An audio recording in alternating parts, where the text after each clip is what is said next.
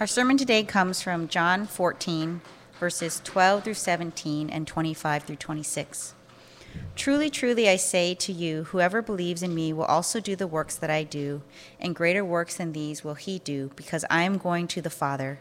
Whatever you ask in my name, this I will do, and that, that the Father may, Father may be glorified in the Son. If you ask me anything in my name, I will do it.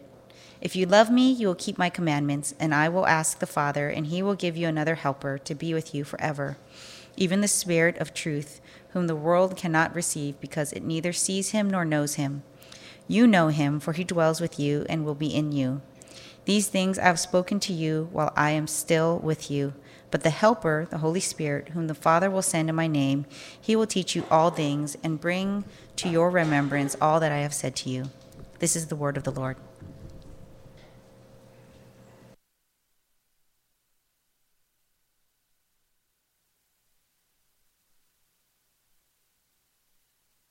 Oh, never mind. There it goes. Sorry. All right. Uh, well, good morning and welcome to Risen. Um, uh, we have been going through a sermon series here uh, for the past several months. Um, t- uh, it's titled Encounters with Jesus. All right. And it's been a series where we've looked at specific passages in the Gospels to see the kind of person Jesus is and what he's come to do. And today is actually our last sermon in this series. Uh, if you want to take a listen at, to, to the rest of the series, you can listen to them on our website. But our last series here is on the Holy Spirit. It takes place at the end of John's gospel, it takes place at the end of Jesus' life. Jesus is about to go to his death, but before that, he has one last supper with his disciples, and he's having this conversation with them. And he's saying, Look, I'm going to die and I'm going to be resurrected, but then I'm going to go back to the Father because he sent me on this mission and I've accomplished it. But the disciples are afraid. They're saying, Where are you going to go? You're leaving us alone. And Jesus tells them, Don't worry, I'm not going to leave you as orphans. I'm going to send you the Holy Spirit. So we're going to take a look at three things today. We're going to take a look at who the Holy Spirit is. We're going to take a look at what the Holy Spirit does. And then lastly, we're going to take a look at what the gospel of Jesus Christ is. So, first, who the Holy Spirit is. First, the Holy Spirit is God according to Christian religion, according to the scriptures. And maybe you're thinking, and you're, you're here and you're thinking, wait, I thought, I thought Jesus was God. Or you're thinking, what about the Father? Isn't he also God? And in our passage, I, I'm sure you noticed that Jesus references all three. He says, I'm going to send you the Holy Spirit. He's referencing himself, he's, referencing, he's referencing the Holy Spirit. And then he says, I'm going to the Father. He's, rep- he's referencing the, the Father. So he's referencing the Father, himself, and the Holy Spirit. And what we're treading upon here is the Christian doctrine of the Trinity. Right? Um, the word Trinity comes from the Latin word trinitas, which just means three. And so throughout history, Christians have used this term, the Trinity, to describe the three distinct individuals that make up the one Christian God. The Father and the Son and the Holy Spirit are three distinct individuals in the one single essence, the one single nature of God. Therefore, the Christians, uh, Christians refer this as to the triune God Tri, three, one, one, the three and one God. This is a logical challenge. There's nothing like this in the world. How can there be three and one? So some of us might stop here and say, why should I believe in something that doesn't make sense to me? Why should I, why should I do that? Um, and that's a good question. But friends, we believe in a lot of things we don't understand, don't we? Um, in, in philosophy, one of the core teachings is even though we can't fully explain the existence of something or the reality of something, it doesn't make it false or untrue. For example, our existence is still a mystery. There are theories and there are hypotheses, but we are still unsure about how humanity has come to be on a planet like Earth. We've never seen something come out of nothing, but here we are. It's true, it's real. You know, I used to private tutor, you know, when I was um, in seminary, um, and one of my kids hated math. And one time he just said, You know, I can't wait to be an adult because I won't have to do math anymore. You know? And uh, I looked, I said, What are you talking about?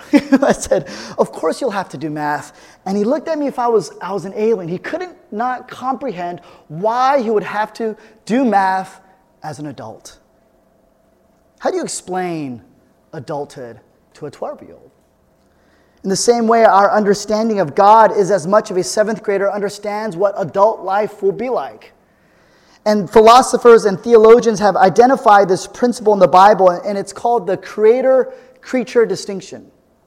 And it's the principle that, you know, um, we'll never get to understand fully and fully comprehend the mind of God as the creator of the universe. Just as a table cannot understand the carpenter, just as the muffin cannot understand a baker, we as God's creatures will never able to fully, fully exhaustively understand the mind of God. That's a fundamental difference. It's not quantitative as if we need to learn more, it's qualitative. It's fundamentally different.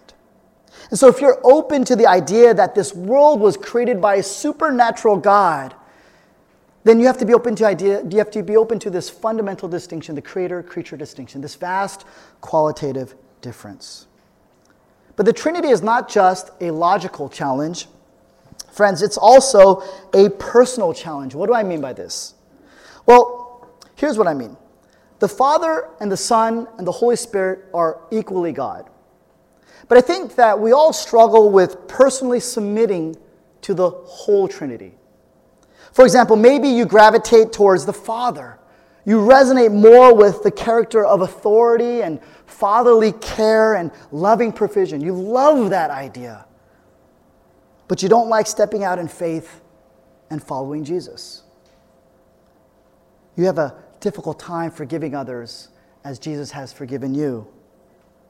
It's hard to follow Jesus' words pick up your cross and follow me, even when you don't feel like it, especially when you don't feel like it. Or maybe you do resonate with Jesus and this idea of unconditional love. You love this idea of forgiveness and grace and mercy and compassion for the world. But when times get tough, you don't depend on the Holy Spirit. You don't go to prayer. It seems slow and hokey or unbelievable. You, you want fixes and solutions, you want formulas, you want logic and a strategy and a plan. You get frustrated and impatient. You don't want to wait, you don't want to persevere. You cannot believe that the Holy Spirit, as, as Lauren just read, is with you, is in your situation, is in you. You look, us, you look elsewhere to cope. So, friends, you can see here that the Trinity is not just a logical challenge, it's a personal challenge to embrace the triune God. Now, let me just say something and then I'll, I'll unpack it. Um, if the Trinity is a reality, this means, and, and if the Trinity is a reality from before time began, right? This means that love is the ultimate reality and the ultimate purpose in life. Let me unpack this right? The first time we see the triune God is, is in the book of Genesis. The Trinity was there before everything. Before creation, it was eternally pre existent. This means that the relationship between the Father, the Son, and the Holy Spirit, the Trinity, always was. This means that love was never an option, it was always there fundamentally in their divine DNA. It was part of the triune God's nature. Think about this. Just let's just think about this, okay? The Trinity was always there. The relational love between the Trinity was always there before anything was ever there. Now, if, we take a look at something like evolution, and I, I mean evolution not not not you know um, in its um, you know in its its micro form, but I, I mean in its anti-God form. What I mean by that is if things are absolutely random, and if we all got here because we're the strongest if might makes right, if that's our understanding of reality, then love is not an option. Power, control was there first. You see? God is in control.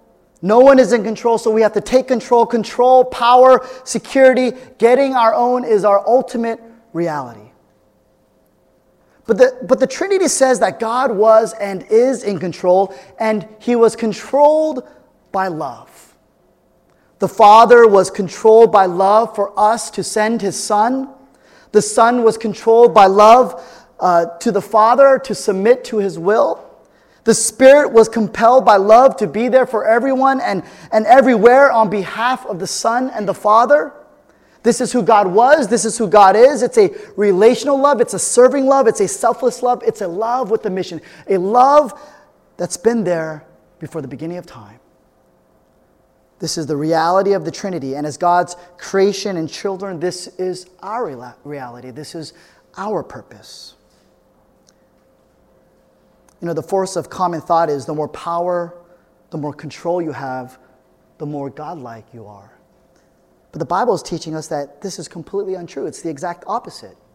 The Trinity is teaching us that the more love you have in your life, this selfless, relational, missional love, the more love you give away, the more touching God, more touch, uh, more in touch with God you become. Isn't that shocking? Friends, the reality that this universe, that you were created out of the explosion of this relational love between the Trinity and God's purpose to get people into this circle of joy and love is the most wonderful understanding of reality and the most meaningful purpose you and I can ever find. So, who is the Holy Spirit? That's the first point, right? He's God, He's eternal, He's part of the Trinity. He's fundamentally love. And in this Trinity, we find our ultimate purpose, our ultimate reality, our ultimate significance. This brings us to the second point. What does the Holy Spirit do? In verse 16, Jesus tells his disciples that the Father will send them another helper. In verse 26, Jesus says the helper is the Holy Spirit. And this word helper conveys this idea of a comforter and strengthener. But the Greek word for helper is parakletos, and this word actually means advocate. Advocate. Um, this isn't a word we really use these days, but in ancient times, when John was writing the gospel, it was used in legal settings. It means to defend someone, it means to mediate between two people, it means to champion for someone. And so the Holy Spirit, in its fullest sense, it doesn't just help you, it doesn't just provide assistance. As an advocate, the Holy Spirit, Holy Spirit delivers us from a hopeless situation. That's what the Holy Spirit, that's what advocate means deliverer. You see, this word uh, advocate gets across the idea on the one hand, this person is yours, this person is working on your behalf tirelessly to defend you. This person uh, represents you, is defending you against your enemies. It's a fact, it's a reality. But on the other hand, the advocate is tied to your heart. This person is for you in the most fullest sense. It's not just legal, it's deeply personal. This person is loyal to the end. Your joy is his joy, your pain is his pain. It is like adoption. Right? The parent becomes the child's legal guardian he or she stands in the position of the child, take, and the child takes the last name of the parent, and their job is to provide and protect and promote the child. This is a fact, this is a legal reality. But the parent doesn't just do these things because it's lawful, they do it because they want to. They do it because they're the child's advocate. It's deeply personal. And so the Parakletos, the advocate, the Holy Spirit in its fullest sense has the ability to defend you and, and champion you, but it also has the desire to do this. It, it wants to do this. You're not paying the Holy Spirit by the hour. The Holy Spirit wants to get into the weeds with you, to incur your cost, to do everything in its, his possible means to defend you. But how, but how does he do this? In our passage, Jesus says that the Holy Spirit is the Spirit of truth. Uh, he will teach us all things. Before this, in John chapter 14, Jesus says, I'm the way, the truth, and the life.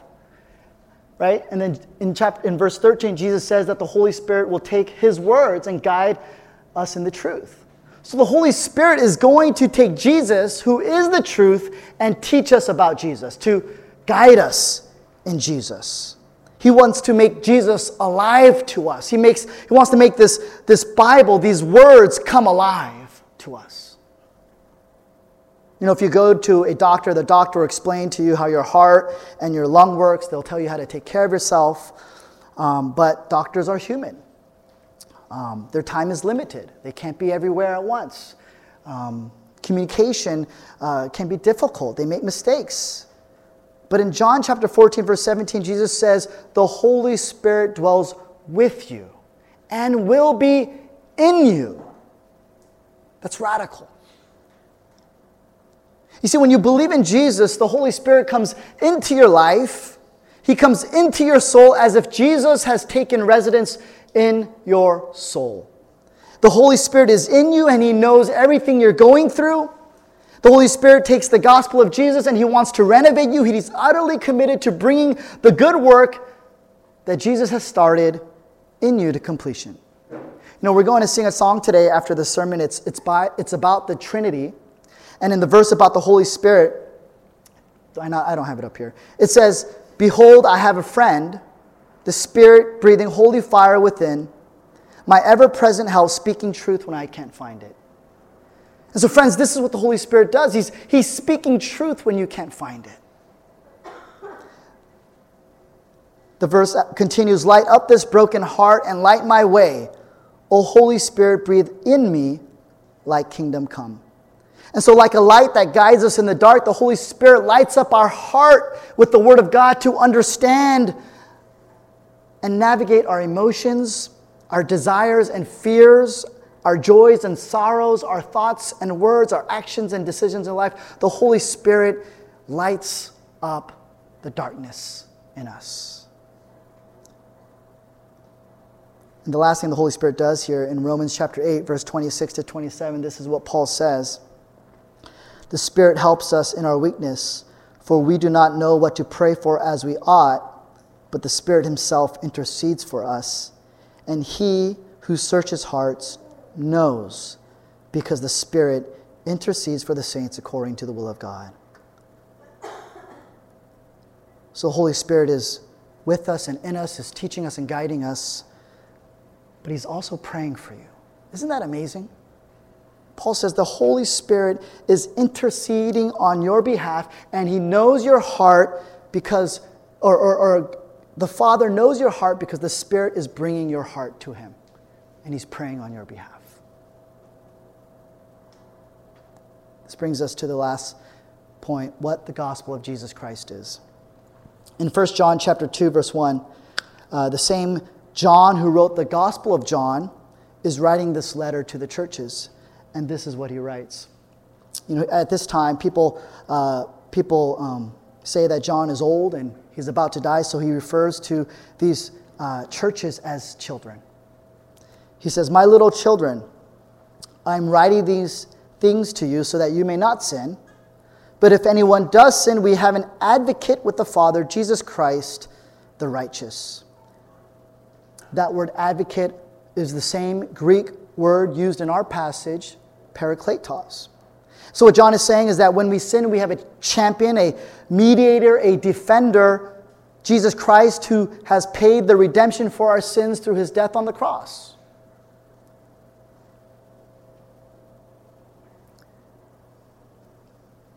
in this world, everyone has a moral standard. We all believe in justice and truth. It's all over the news. We all like to say, hey, you know, um, it's different for everyone. But it's very clear that there are some fundamental beliefs that we all uphold to. We believe that there's a certain way to live, there's a certain way to treat people. But at the same time, there's not a single person on the face of the earth who can live up to the standards that we've decided to be right or wrong and the standards we apply to each other. There's no one who can live up to the standards that we hold dearly. Everyone, in the sense, has this feeling that this, this, this conviction that, that we fall desperately short. Um, and we may try to hide this sometimes behind uh, our intellect, or we may try to hide this behind our success.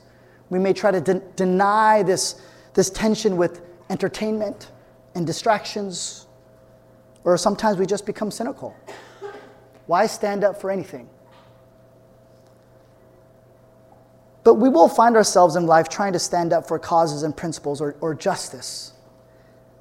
But when we do that, we'll find this tension. We'll find ourselves unable to uphold that same law of love, that same law of integrity.